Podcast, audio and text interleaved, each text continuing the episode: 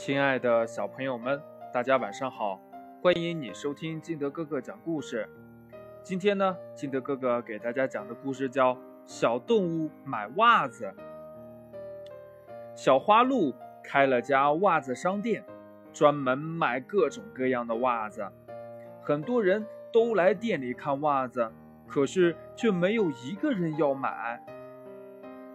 嗯，我要在天上飞来飞去。穿双袜子，大概就飞不动了。小红鸟扑扑翅膀说：“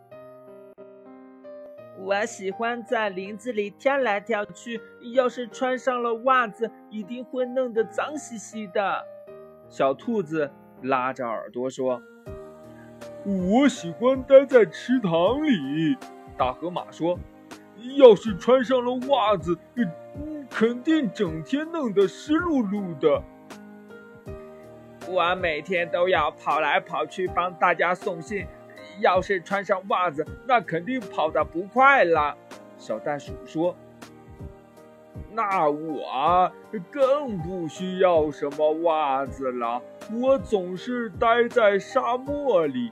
要是穿上袜子，那不就更热了吗？”小骆驼摇着扇子说：“哎呀。”一双袜子也卖不出去，小花鹿好伤心呀！它捂着脸哭了起来。别哭，别哭！小胖熊说：“我要买一只袜子。”啊？为什么买一只袜子呀？大家都很好奇地看着他。哼，因为明天就是圣诞节呀！小胖熊高兴地说。我要把袜子放在床头，这样就能收到圣诞老人的礼物了。哦，原来要过圣诞节了。听到小胖熊这么说，大家都想买一只袜子。嗯，可是袜子是一双一双卖的呀。小花鹿觉得好为难呀。小胖熊转动脑筋想了想，说。哎，有了！我们都找一个小伙伴一起买一双，然后再分开，这样不就每人一只了吗？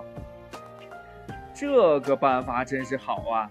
小红鸟和小兔子买了一双，小胖熊和大河马买了一双，大家呀都买到了自己喜欢的袜子。